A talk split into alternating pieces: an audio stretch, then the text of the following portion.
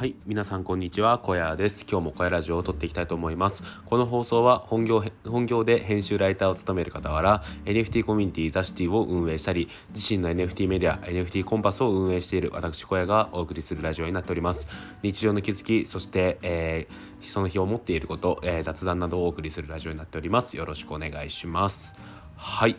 えーと、今日は水曜日ですね。週の半ばということで、今日も一日頑張っていきましょう。僕も今朝撮ってるんですけど、今から仕事です。はい。で、えっと、なんですけど、えーっとですね、最近僕が始めた習慣で、これはすごいいいなって思ったものがあったので、ちょっと紹介したいんですよね。で、なんかそれをやることによっていいなって思う、えー、ポイントが、なんかこう一日今日も頑張ったなって思えるんですよね。うん、シンプルに。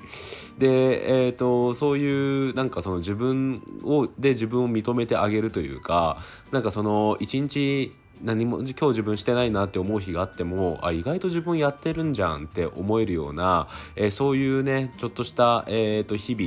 々の何ですかね、こうルーティンに加えたことがあるので、ちょっとそれをシェアしたいシェアしていきたいなと思います。はい。で、もったいぶらずに言うと何をやってるかというとなんですけど、えっと、チェックシートを作ってるんですよ、最近。あの朝にですね、えっと、その日やることを決めておくんですよね。で、例えば、えっと、朝ブログいち記事リライトするとか、えっと、いただいた原稿に関して編集をするとか、筋トレをするとか、えっと、あとなんだろうな、夜の炭水化物を抜くとか、まあ、そういうなんかもろもろの自分が、えー、今日やりたいなと思ってるようなことを簡単にこうリストアップするんですよね。で、この時に、えーと、箇条書きのこう点じゃなくて、えーと、四角にするんですよね。で、その四角にすることによってやり終わった後にチェックを打てるんですよ。で、このチェックがすごいいいなって思ってて、なんかその夜にそれをこうチェックすることによって、あ、自分で、えー、定めたことに関して自分でなんかできてんじゃんっていう感じになるんですよね。うん、これがなんかすごい僕快感で、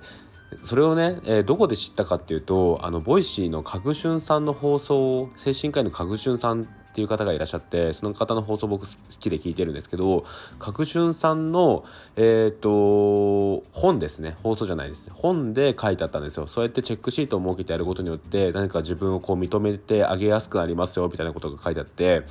で、結構半信半疑だったんですよね。そんな、え自分で設けたチェックに自分でチェックを加えることによって、なんかそんな変わるかとか正直思ってたんですよ。で、しかもこう自分で定めたことに対して自分でチェックするってなんだそれとか思ってたんですけど、やってみたらこれ意外となんか気持ちがこう前向きになるとか、楽しくなるんですよね、毎日が。うん。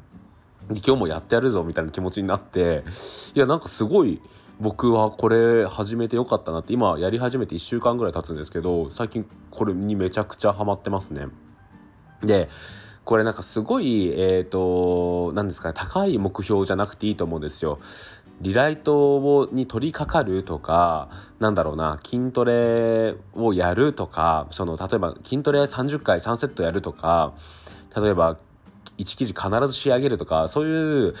えー、重めの縛りにしちゃうのはなんか僕あんまりかなと思っていて、なんかその行動を起こすとか、えーとまあ、何かこう目標値をつ、えー、目標値として何か設定するにしても、簡単なもの、えー、に簡単に達成しやすいぐらいのものでいいんじゃないのかなと思います。まあ、とにかく、えーと、そうやって自分で設けたことに関してチェックをするっていう行為が、なんか僕はすごい快感なんですよね。うん。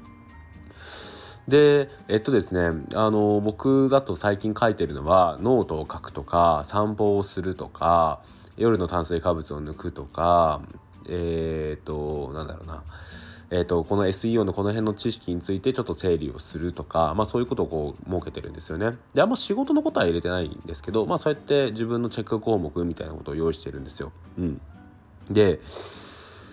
なんかそうやって家に帰ってきて夜、えー、寝る前にそのチェックをするとですね、まあ、できているものとできてないものがあるんですよね。で、なんかできているものに関しては、まあ、当然あやってよかったってなるんですけど、まあ、できてないものに関しては一応なんで自分ができなかったかみたいなこともメモ程度に残すようにしていますね。まあ、なんか言い訳じゃないけど、そういう言い訳をしたことによって、なんか自分許せない自分を許すみたいな感じですかね。うん。例えば僕昨日夜の炭水化物抜けなかったんですよ。あの書いてたんですけど抜けなくて、どうしてもお腹が空いて食べちゃったんですよね。